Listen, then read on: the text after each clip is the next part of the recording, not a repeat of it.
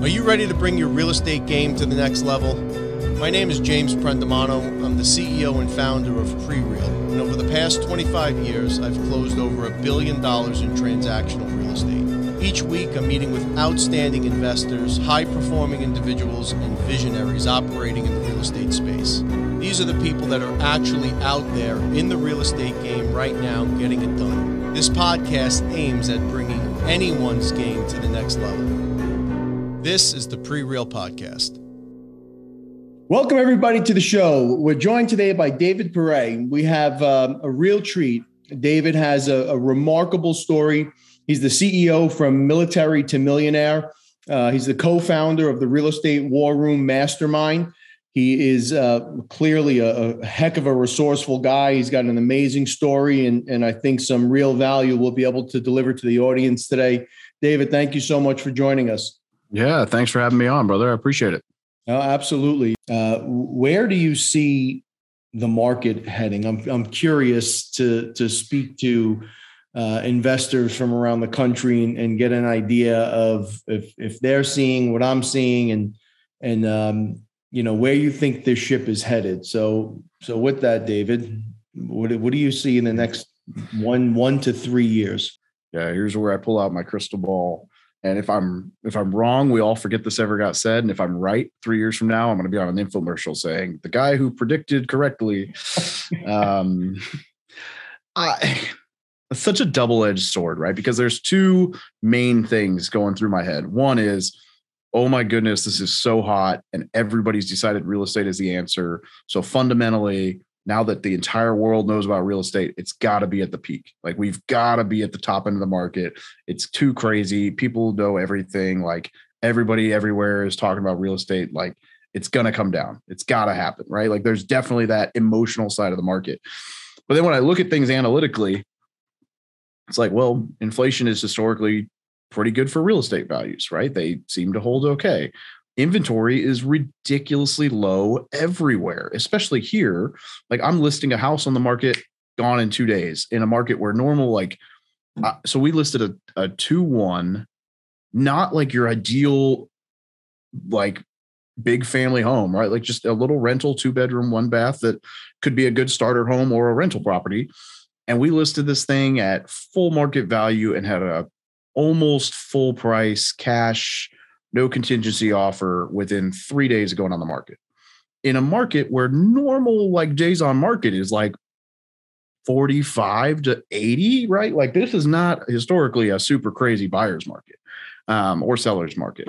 And uh, man, so so it's like I can't really argue with that. It's very hard to say, well, the market's doomed when the inventory like that's the problem here is you can't find enough houses. And that's you know that's supply and demand. That's like the biggest driver of of any like economic cycle right? So so that's kind of my my camp right now is like okay well interest rates need to go back up right? If interest rates don't go back up i think the economy is eventually going to just then that's going to be a reason that we we see a crash here because the fed doesn't have any other levers to pull other than printing more money which is bad. But uh, as far as like boots on the ground, I feel like my market is extremely healthy right now. As far as market sentiment, I feel the same way. It's just the over looming like emotional side of me that's like everybody else is thinking the same thing I am.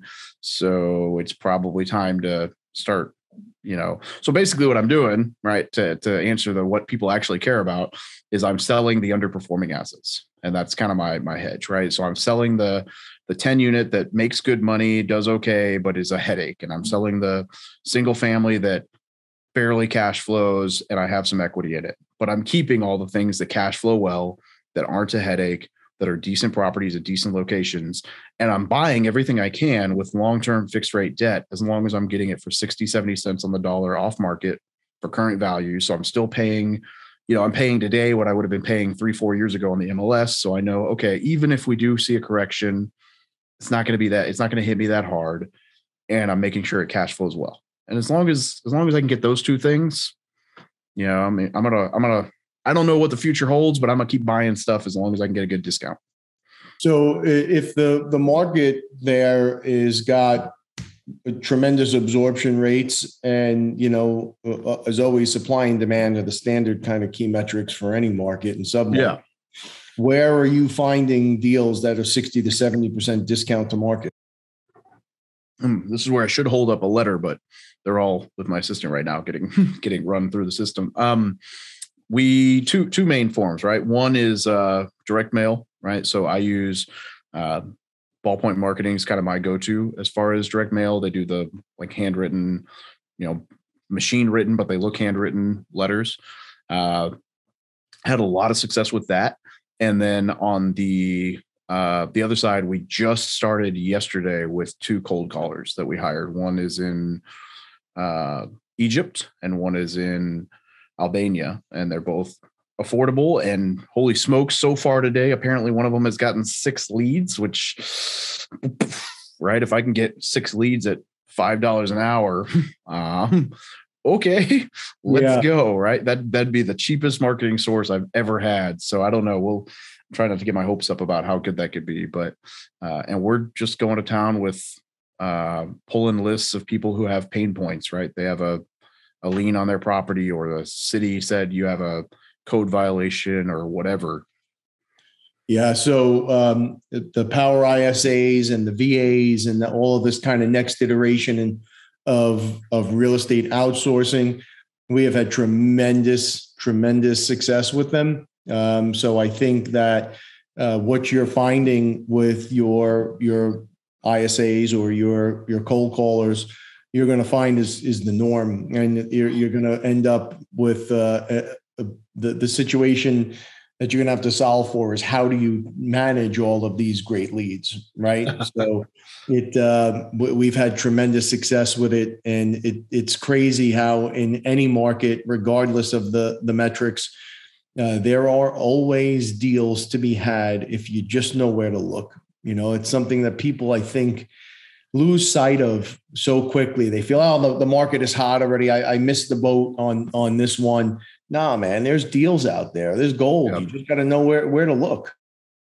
Absolutely, yeah, I agree, and that's exactly what it comes down to. Is it's it's the mentality and it's just knowing you know what to what to play with, right? So direct mail has worked very well for us but I also know that in this market, not a whole lot of people are doing texting or cold calling. So I'm going to kind of pivot into that as well, just because it's when I start hearing, oh, I keep getting these letters, and I think, all right, well, let me try something else and see what happens. Yeah, uh, absolutely. So as the market remains strong down by you, I'm, I'm curious who's buying all of the housing stock? Are you guys seeing a big influx from from like Center City and from the big cities, people pushing out? Who, who's the base by you?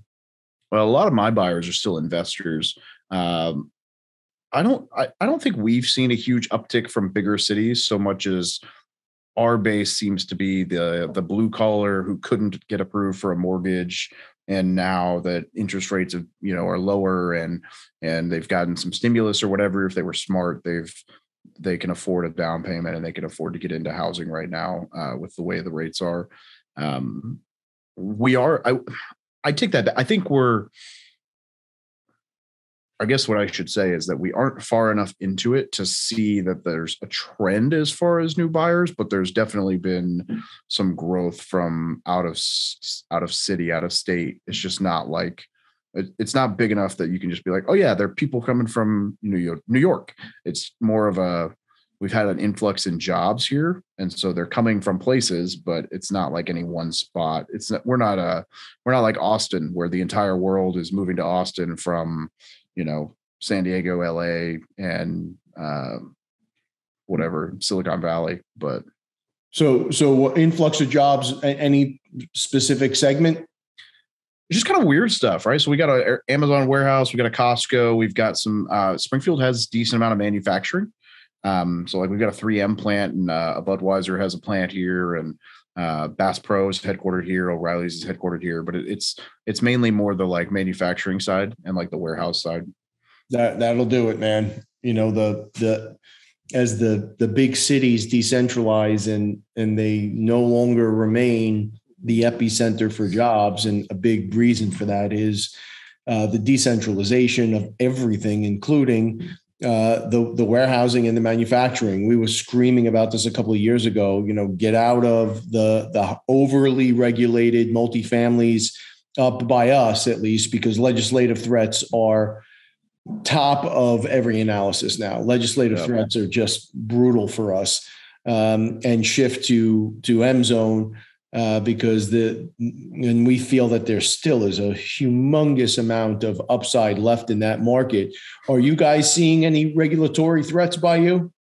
No, not really. Uh, I mean, the one thing on like the Airbnb side, they're kind of they're not strict. They just they have some rules that don't really make sense here, and they're not driven by like hotels like they are in a lot of big economies, so much as driven by uh, like some as far as i can tell some some old neighbor was was complaining to city hall loud enough that they were like these are annoying. Let's just kind of limit them um that's probably about it. I mean really so springfield's fairly easy to deal with. The little town where our hotel is uh, we're actually uh, waiting to hear back on an offer. If we get an offer approved, we're going to buy another 27 unit apartment in that town that actually shares a fence line with the one we currently own. Uh, if we buy that, we're going to own 106 doors in a town that has 3,200 people. So like 3% of the population will be our rentals. Um, cool. Yeah. So it's, it's interesting. And so we have, you know, in that market, it's like, as far as regulatory, it's like, well, we have the police chief's number, the mayor's number, and the city development number. So it's kind of more of a like, you know people call us and say hey would you, you it's weird. It's total different dynamic. But in springfield they're pretty they're still pretty uh pretty easy going. I mean there's obviously there's rules but they're they're few and far between right? We're a an interesting state as far as you know like constitutional carry and and pretty pretty easy going on a lot of life which is nice. Yeah i, I think the uh, another another overlooked part of the transition here or the decentralization which again we've been screaming about for a decade. The we saw the first wave of the decentralization, right? We saw um, the coronavirus hit, people broke their habits, right? 60 some odd days to replace a habit, another 60 odd, some odd days to put a new habit in. Uh, and people said, "Hey, we could do this, right? Uh, we're gonna we're gonna trade in our nine to five and opt for a different life." That was people proactively that uh, for the most part those were people that were uh, a little bit more financially set that had the flexibility to make those decisions and take a little bit of that risk. Um, i think what you're going to see next is the companies that have have had enough you know and have kind of wised up and and have gotten to a point where uh, the the regulatory madness and and the the litigious society that we're in up here, um, you're going to find these big corporations start to push back from the table. Right, the the numbers right now, believe it or not, uh, and so few people look at this side of it because it, it's scary. Eight percent, eight percent of workers, office workers, are back in five days a week in Manhattan. Eight percent right? Yeah. Now, when when the big companies are responding to some surveys and, and we're reading these surveys and they're saying things like, we haven't quite decided on, on when or what the future looks like, and we'll revisit things in Q2 of next year, that's company speak for we're not coming back. Right. And and they're gonna start to look for those elements that can be contested, like force majeure in their lease and they're going to start breaking leases out and they're going to shrink and they're going to relocate and they're going to be then pulling the workers with them right? So the first set was people could do it leaving. I believe this next run is going to be the companies that are now saying, you know what, let's trade in that Fifth Avenue office. It's 300,000 square feet that we pay a million dollar a year fine because we, we're not green compliant and we pay $5 million a year in taxes. uh, on let's go replace that with five offices that are 20,000 square feet. Let's get lean and mean in five of the emerging markets uh, across the country and decentralize at a fraction of what the cost base is today. Uh, so I think that those smaller towns and these secondary markets and even the tertiary markets, there is still a lot of upside because I think that again, simple supply and demand that we talked about earlier you're going to see those metrics start to to flip and more and more and more people are going to start locating to these these secondary markets. Oh yeah. And then if they can figure out the they crack the code on the remote working thing right? And they figure out like oh like i have a buddy him and his wife are both high end like accountants cpas for a company uh, and they were making, and I'm going to make all these numbers up because I don't remember. But let's say they were making $120,000 a year in, in San Diego, right? So they're bringing in 240 a year together. Um, they relocated to Florida about a year ago, and their company was like, "Yeah, hey, we're totally cool with you guys relocating to Florida, but you're going to take a $15,000 a year pay cut." Right, because whatever, and cost of living. So the company saves fifteen thousand dollars a year, or thirty, because they were paying both of them for them to move but in Florida, where they moved to, that 105 goes a lot farther than the 120 did. And so they're still better off. So it's like, you know, if a company can figure out that piece, right? The geo arbitrage piece. Now you got people who are working remote like they have been for the last two years. It's just, I feel like it's it's just corporate trying to figure out like, A, how do we tell them like you're not going to make as much money, but it's going to be a lot better for you. And B, because because it will, as long as they move somewhere that makes sense. And B, like it's almost like the, the, the Marine Corps side of things, where it's like we we've let them work from home for so long, but we can't just. But, but but what if we have to call them back into the office? We don't want to let them go everywhere just yet. And it's like they just need to get past that fear. And once they cut that cord and let eighty percent of these people work remote and and be successful, and they can realize like man we can cut our expenses so much yeah i think you're absolutely right why would they be stupid to work from a $300000 or 300 square foot hundred thousand square foot, you know, place if they can work from like, you know, a 10 or 20,000 square foot place and have people all over the country and pay less for it. Yeah, significantly less on the cost of real estate side. But then again, the regulatory, the there it's just it, it's tough up here, man. It's tough to to keep things moving anymore. There's just so many challenges much of the legislation, much of the changes are well intended, but um, you know we've we've long since passed that point where uh, it's just become too heavy. It's just become untenable, and you're you're going to continue to see uh, this mass exodus, I believe, until things stabilize and and they start shifting. Because I don't think it's that big of a sell, David, to to you know uh, Joe or Susie, hey, we're gonna we're gonna knock your pay down, you know, by twenty percent, but you get to go live in Jacksonville, and you know the cost of living is significantly better there, and we're gonna pay for you to move, and you only have to be in the office twice a week. You know, I think the I think the population is ready for that. Yeah, I agree. Yeah, especially uh, like the younger population who wants to travel anyway, right? Yeah, yeah, without a doubt. So, do you have any straight commercial in your portfolio, like retail or? I had a little bit of retail for a little while. Uh, we did it as a lease option, and we ended up ultimately not going through with it. But that was less because of it being the asset that it was, and more just because of some things that had not not been uh, pro forma'd accurately. So we got into it and realized this isn't exactly what we thought we were getting into. Uh, I wouldn't be opposed. I've been there's a couple buildings in downtown in my market that I've been trying to buy for a long time, and it just you know sellers are not always as easy to work with as you'd like. So, uh, been going back and forth. There's one gentleman I've probably been to his office six or seven times, and we just haven't found a price point that works for both of us. But I would love to buy his building. So, uh, trying to buy some more, and that that's like a you know commercial retail front with an upstairs loft. So I would basically use the loft as my office, and then rent the bottom out to.